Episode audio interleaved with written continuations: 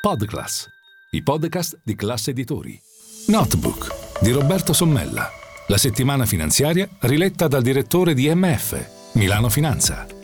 Buongiorno, benvenuti a Notebook. Ma l'Italia è davvero così indietro con i suoi voti per quanto riguarda il suo merito di credito? Parliamo del rating, perché a vedere i voti delle agenzie più importanti che operano in questo settore, Standard Poor's, Modis e compagni, questa tripla B sarebbe di fatto molto diffusa, cioè un voto molto basso, quasi da eh, debitore in eh, difficoltà se non in fallimento. Però il vero rating dell'Italia è molto più alto per tre motivi semplici. Il primo è che i fondamentali della sua economia sono solidi, soprattutto grazie all'impresa manifatturiera che è la seconda di tutto lo spazio comune europeo e ha una rete di PMI che si sono dimostrate l'ossatura vera dell'economia italiana. Il secondo motivo è che l'Italia ha sempre pagato i suoi debiti dell'enorme debito pubblico che ah, sta raggiungendo quota 3 mila miliardi di euro a qualsiasi tasso di interesse essi siano stati,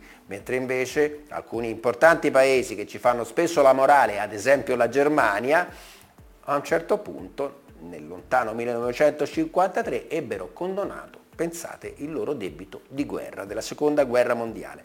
Il terzo motivo è ancora più profondo e ha radici nel settore privato. Eh, il debito del settore privato è molto più basso della media mondiale, dunque il settore privato non solo ha una quota di risparmio molto alta rispetto alle medie di tutto il pianeta, ma ha anche un indebitamento molto più basso rispetto alle medie del pianeta. Sono tre motivi per cui l'Italia può essere fiera e se poi riuscisse davvero a recuperare i 198 miliardi di euro, una cifra enorme che sono stivati nei paradisi fiscali di chi non fa il suo dovere con le entrate italiane starebbe molto meglio di quanto sta oggi e la sua vera votazione, il suo vero rating non sarebbe da tripla B ma da tripla A.